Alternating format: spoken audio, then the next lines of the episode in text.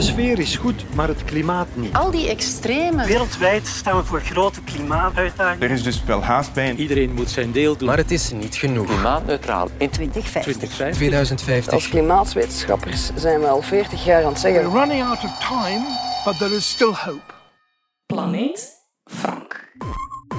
Hallo, ik ben Frank de Bozere en je luistert naar Planeet Frank, de podcast over weer en klimaat. Ik goochel graag met hoge drukgebieden en luisteraar Dirk wou daar meer over weten. Lorenz zag op Rock Werchter enkele wolken van links naar rechts bewegen en andere wolken van rechts naar links. Had hij te veel gedronken? En veel luisteraars wijzen naar de bevolkingsexplosie als oorzaak van de klimaatopwarming. Hebben ze een punt? Dat alles in de 27e Planeet Frank. Lage drukgebied. Een hoge drukgebied. Hoge. Het hoge luchtdrukgebied. Lage. Uh, lage drukgebieden. Met een hoge luchtdruk. Hoge druk.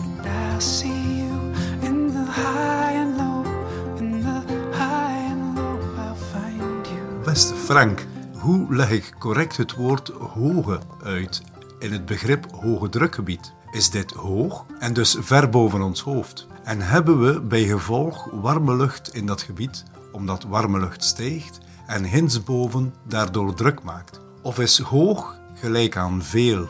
En ligt die druk hier beneden? In dat gebied zorgt dan koude lucht hier beneden voor veel druk, omdat ze zwaar is en hier beneden samengepakt zit. Ik zou het fijn vinden indien je hoge drukgebied en lage drukgebied eens netjes uit elkaar haalt. Dank je wel daarvoor. Tja, we strooien inderdaad kwistig met hoge en lage drukgebieden. Hoog tijd dus om het over de luchtdruk te hebben. Onze dampkring bestaat uit heel veel luchtdeeltjes. De zwaartekracht van de aarde zorgt ervoor dat die luchtdeeltjes niet kunnen ontsnappen. De lucht heeft een bepaald gewicht. Op elke vierkante meter van het aardoppervlak drukt ongeveer 10.000 kilogram lucht, de luchtdruk. Die luchtdruk werkt trouwens in alle richtingen. Op zeeniveau bedraagt onze luchtdruk gemiddeld 1013 hectopascal. Naarmate je hoger gaat, wordt de kolom lucht die drukt op een oppervlak kleiner. En dus op een berg een lagere luchtdruk dan op zeeniveau. Soms merk je dat luchtdrukverschil al als je in een lift bent. Als we ons beperken tot Vlaanderen, niet te hoog boven de zeespiegel, dan geldt dat een verschil in druk van 1 hectopascal overeenkomt met een verschil in hoogte van 8,5 meter. Nu, onze dampkring die probeert alles zoveel mogelijk in evenwicht te houden, streeft naar gelijkheid. Maar door de instraling van de zon en de draaiing van de aarde ontstaan er gebieden waar de luchtdruk hoger of lager is. Langs de Evenaar kom je dikwijls lage luchtdruk tegen. Rond de 30ste breedtegraad, noord en zuid, krijg je hoge drukgebieden. Het uh, beroemde hoge drukgebied van de Azoren is er zo eentje. En rond de 60ste breedtegraad heersen dan opnieuw de lage drukgebieden. En dan bij de poolgebieden is de luchtdruk dikwijls hoog. Je kan zo'n gebied van hoge luchtdruk in feite een beetje beschouwen als een, een berglucht. En een lage drukgebied of depressie wordt dan een dal. En lucht stroomt van hoog naar laag, net zoals een knikker van de berg naar beneden rolt. En kijk, we hebben wind. Liggen hoge en lage drukgebied dicht bij elkaar, ja, dan zal het hard waaien. In zo'n lage drukgebied hebben we te maken met stijgende lucht. Die stijgende lucht veroorzaakt veel wolken en wordt dus dikwijls geassocieerd met slecht weer. In een hoge drukgebied daarentegen dalende luchtbewegingen. Wolken hebben daardoor de neiging om op te lossen en dus beloont een barometer hoge luchtdruk met de term zonnig en droog. Nu is er inderdaad een statistisch verband tussen luchtdruk en neerslag. Hoe hoger de luchtdruk, hoe kleiner de kans op regen. Maar belangrijker dan de luchtdruk zelf is misschien wel de tendens van de luchtdruk. De mate waarin de barometer stijgt of daalt bevat veel meer informatie over het weer. Dus is tikken op die barometer en je ziet de naald veel of weinig verspringen, dat kan een heel interessante aanduiding geven. Hoge luchtdruk, die bovendien nog eens snel blijft stijgen, kondigt dikwijls zonnig en droog weer aan. Het betekent dat er belangrijke dalende luchtbewegingen bestaan waarbij de wolken verdampen en oplossen. En omgekeerd is eerder lage luchtdruk, die nog verder blijft dalen, dikwijls de aankondiger van slecht weer, in elk geval weer met veel wind en regen. We eindigen tenslotte met een paar records. Op 20 januari 2020 haalde de luchtdruk in Ukkel 1048,3 hectopascal. En op 25 februari 1989 stond diezelfde barometer op 956,8 hectopascal. Het is maar dat je het weet.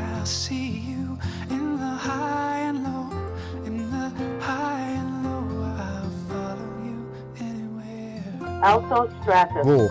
Alto stratus. Nuage. Alto stratus. Cloud. Alto stratus. Graudo. Beste Frank, een tijdje geleden was ik op Rockwerchter en tijdens een rustpauze viel me iets op.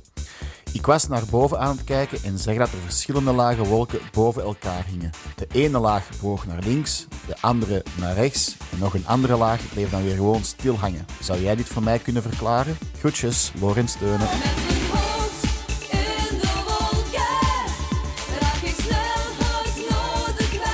Goeie waarneming, Lorenz. Als je naar boven kijkt, zie je soms de meest wonderlijke dingen. Al is het in feite heel eenvoudig. De wolken worden voortgestuwd door de wind. En die wind heeft op verschillende hoogten inderdaad verschillende snelheden en soms totaal verschillende richtingen.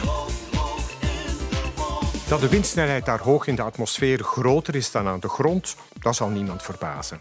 Maar het gebeurt dus wel degelijk dat wolken op verschillende hoogten bewegen in andere richtingen. En de lucht hoeft niet altijd in hetzelfde vlak te blijven. Er bestaan ook valwinden en stijgwinden. Precies het onderscheid in windrichting op verschillende hoogten maakt het mogelijk om een wolkenclassificatie op te stellen. We onderscheiden lage wolken, onder de 2000 meter, middelhoge wolken tussen pakweg 2000 en 5000 meter en hoge wolken met een basis van meer dan 5000 meter. Het was de Britse apotheker Luke Howard die in het begin van de 19e eeuw wolken begon te klassificeren op basis van hun vorm en hun hoogte. Cumulus. Cumulus. Het verschil in windrichting op verschillende hoogten leidt soms tot vreemde toestanden. Een voorbeeld: een ballon stijgt op aan de kust en lijkt weg te drijven richting zee, waar hij verdwijnt in de wolken. Tada! En later landt de ballon tientallen kilometer achter de kustlijn diep in het binnenland. Vooral in de buurt van onweerswolken kan de windrichting op verschillende hoogten totaal verschillend zijn. Men spreekt over windschering. Zeker het feit dat de windrichting in de onderste 100 meter boven het aardoppervlak nog sterk kan veranderen, zorgt voor problemen. Je maakt je met je vliegtuig klaar om te landen met een zuidwestenwind en vlak voor de landing draait die wind abrupt naar het noordwesten en of duwt de wind je plots omhoog of omlaag. Voor je het weet zit je naast de landingsbaan. Op YouTube vind je spectaculaire filmpjes. Zoek maar eens op de Engelse term van windschering, dat is wind shear. Eén wolk spant de kroon qua windschering, de cumulonimbus, de donderwolk. Hij kan een hoogte van meer dan 10 kilometer bereiken. Stijgsnelheden van 100 kilometer per uur en meer zijn schering en inslag. Er is heel veel vochtige lucht aanwezig die kan condenseren. En tijdens de condensatie wordt er extra warmte gegenereerd, waardoor de opwaartse luchtstromingen blijven doorgaan. En helemaal bovenaan, op een hoogte van meer dan 10 kilometer, is de straalstroom aanwezig om als een reusachtige dampkap alles weg te zuigen. Op die manier ontstaat een weersysteem dat zich uren in stand kan houden en grote schade kan veroorzaken. Zo'n cumulonimbus is geen doetje. Piloten weten dat en zullen dus goed nadenken eer ze zich met hun vliegtuig in een donderwolk storten. Felle rukwinden kunnen je toestel vleugellam maken. De bliksem is alomtegenwoordig en af en toe loopt het fataal af, maar heel soms levert het sterke verhalen op. Zo was er een luitenant-kolonel William Rankin, die in 1959 op een hoogte van 14 kilometer met zijn vliegtuig net boven een cumulonimbus, een donderwolk, in de problemen kwam. Hij moest zijn schietstoel gebruiken en hij kwam pardoes in de donderwolk terecht. Kou, decompressie, maar vooral het duurde een eeuwigheid. Want met zijn parachute werd hij een speelbal van de capriolen van de wind in en aan de rand van een cumulonimbus. Als een jojo ging hij verschillende keren op en neer, van voor naar achter, van links naar rechts. Het duurde maar liefst 40 minuten vooraleer hij beneden was. En gelukkig, hij kon het navertellen. Van op de begane grond naar de wolken kijken is net iets veiliger. En als je goed kijkt, kan je dus wonderlijke dingen zien.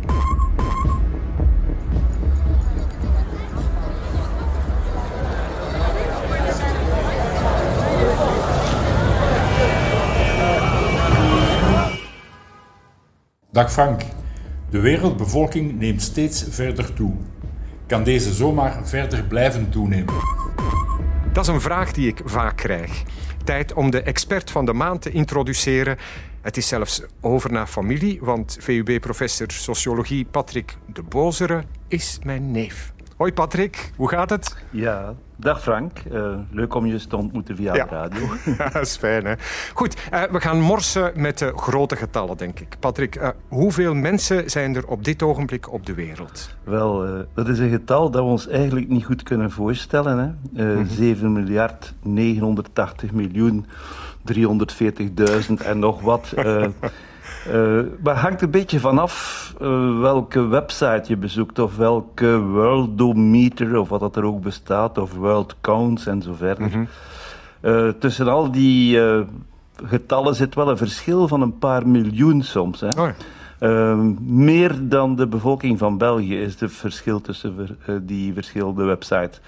Dus we weten niet heel precies maar hoeveel we zijn. Eh, dat is niet zo verwonderlijk, want niet alle landen hebben een register van de bevolking zoals we dat in België kennen. Hè, waar dat eh, elke geboorte via de gemeente geregistreerd wordt en gecentraliseerd, elk overlijden ook. En dat we eigenlijk bijna op elk moment weten hoeveel bewoners stelt ons land, welke leeftijd, welk geslacht Ja, en zo ja. verder. En heel veel landen baseren zich dus alleen maar op een tienjaarlijkse volkstelling, die dan soms nog in moeilijke omstandigheden verloopt, maar een tienjaarlijkse volkstelling om hun bevolking vast te stellen.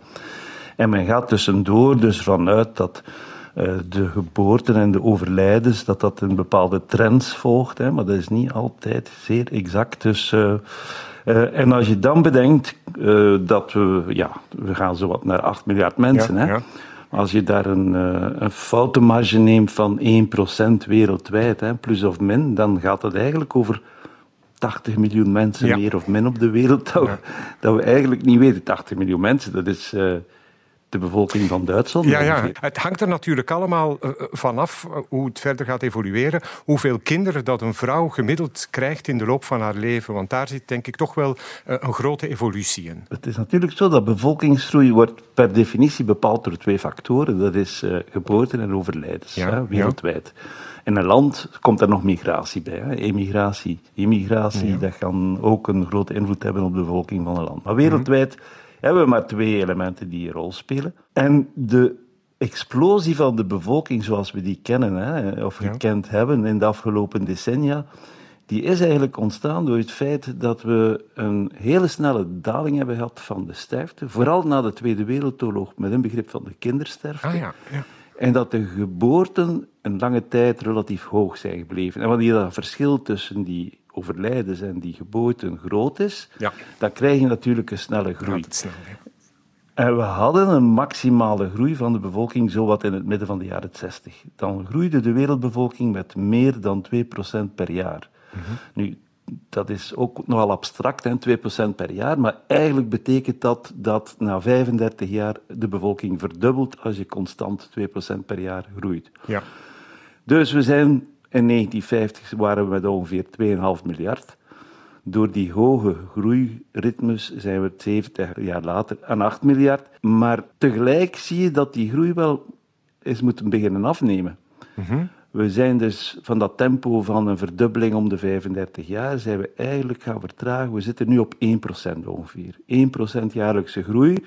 Dat betekent ook nog, als we verder gaan aan diezelfde groei, dat we binnen 70 jaar ook nog altijd verdubbelen. Dan gaan we ja. van 8 naar 16 miljard. Mhm, mhm. Maar die groei van 1%, die wordt voor een stukje gevoed door het feit dat we nog altijd zitten aan uh, meer kinderen dan het vervangingsniveau per vrouw. We schatten dat vervangingsniveau zo net een beetje boven twee, de twee kinderen per vrouw. Ja. Uh, midden van de jaren 60 zaten we nog wereldwijd op vijf kinderen die geboren werden gemiddeld per vrouw. Ja. Wereldwijd vijf. Uh -huh. Dat betekent als er vrouwen waren bij ons die misschien maar twee kinderen of geen kinderen hadden, dat er dus vrouwen waren die zeven, acht, tien, twaalf kinderen ja. hadden. Hè? Ja, ja. En vandaag is dat cijfer gedaald tot 2,3. 2,3? Dus we zitten wow, 2,3. Ja. Dus we zitten niet ver niet meer van dat vervangingsniveau. Dus er is een behoorlijke daling geweest. Maar wat men dan soms vergeet bij die groei van de bevolking, is dat er ook nog iets anders is dat aan het veranderen is. En dat is de levensverwachting. Ja. We slagen erin om meer mensen langer te laten leven, om meer mensen de kans te geven om oud te worden eigenlijk. En die toename van die levensverwachting is ook spectaculair. Want als je bedenkt dat in de jaren 50 van de vorige eeuw de wereldwijde levensverwachting nog lager lag dan 50 jaar, en dat we vandaag zitten we wereldwijd op een levensverwachting boven de 70 jaar, zowel voor mannen als vrouwen. Ja.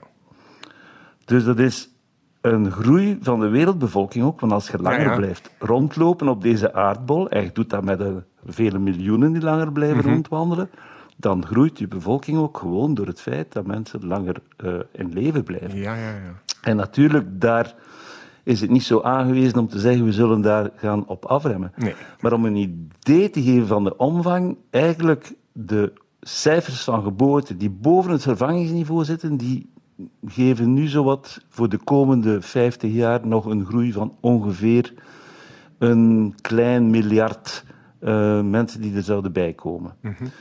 Uh, vanuit de veronderstelling dat we met een dalende trend zitten. Dat is een vaak onderschatte factor, hè? men kijkt daar vaak niet naar. Ja, ja, ja. En om het plaatje volledig te maken, uh, we hebben nog een derde element dat eigenlijk zorgt voor groei. En dat is wat dat wij demografen noemen het uh, bevolkingsmomentum. En wat is dat eigenlijk? Dat is dat de moeders van morgen, die zijn vandaag geboren. Ja. En dus zolang als het aantal kinderen van vijf jaar iets groter is dan dat van tien jaar en die van tien nog iets groter dan van vijftien, dan gaan we toch nog 20, 30 jaar blijven groeien door dat bevolkingsmomentum. Hè? Ja. Dus zoals een grote olietanker die moet draaien in de zee voordat die gedraaid is, dat neemt een tijd in beslag. Ja.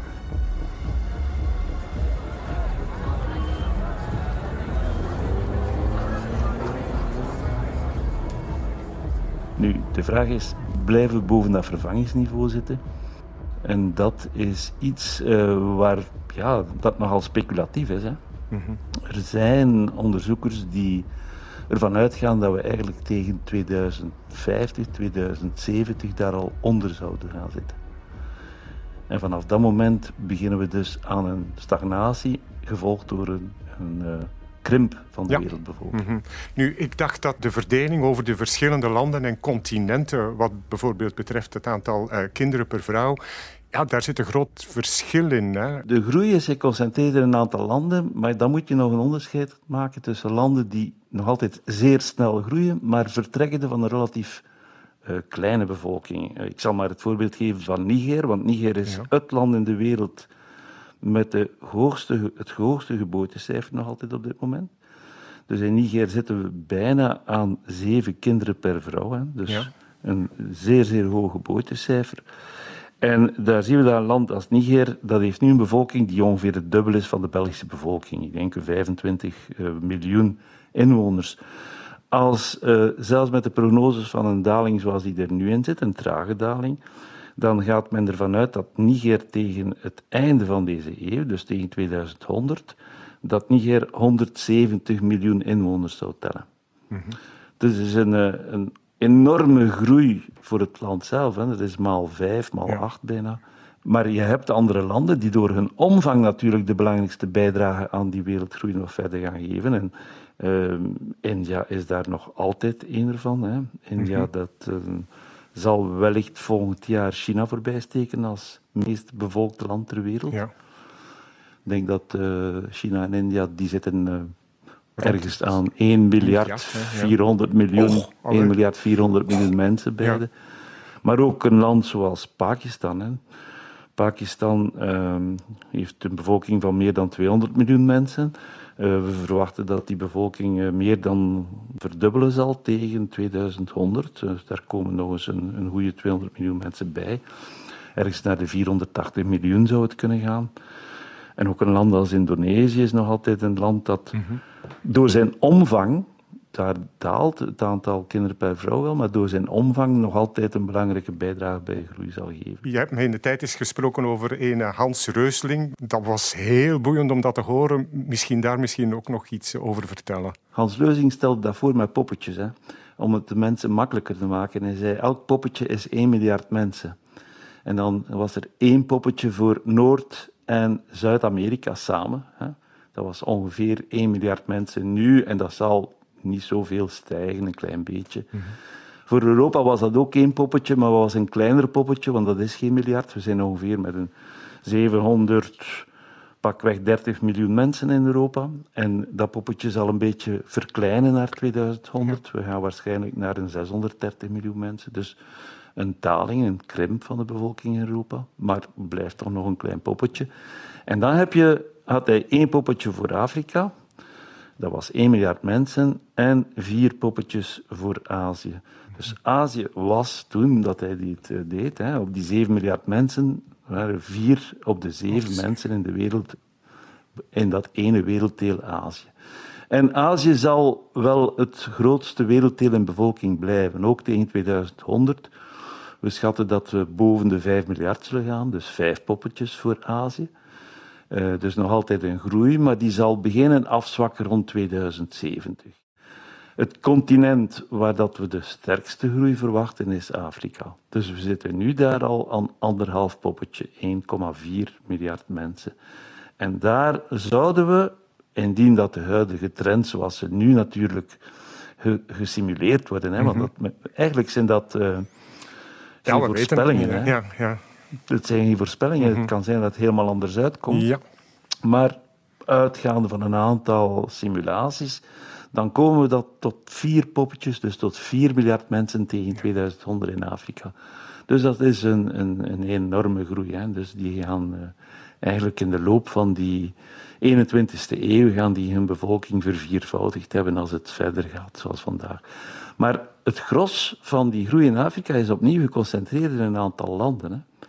Um, een van de belangrijkste zwaargewichten is Nigeria. Nigeria, ja. Nigeria heeft nu een bevolking van meer dan 200 miljoen mensen en we verwachten tegen het einde van de eeuw dat die naar 500, 550 miljoen gaan. Dus dat is een kwart miljoen mensen die erbij komen in dat ene land.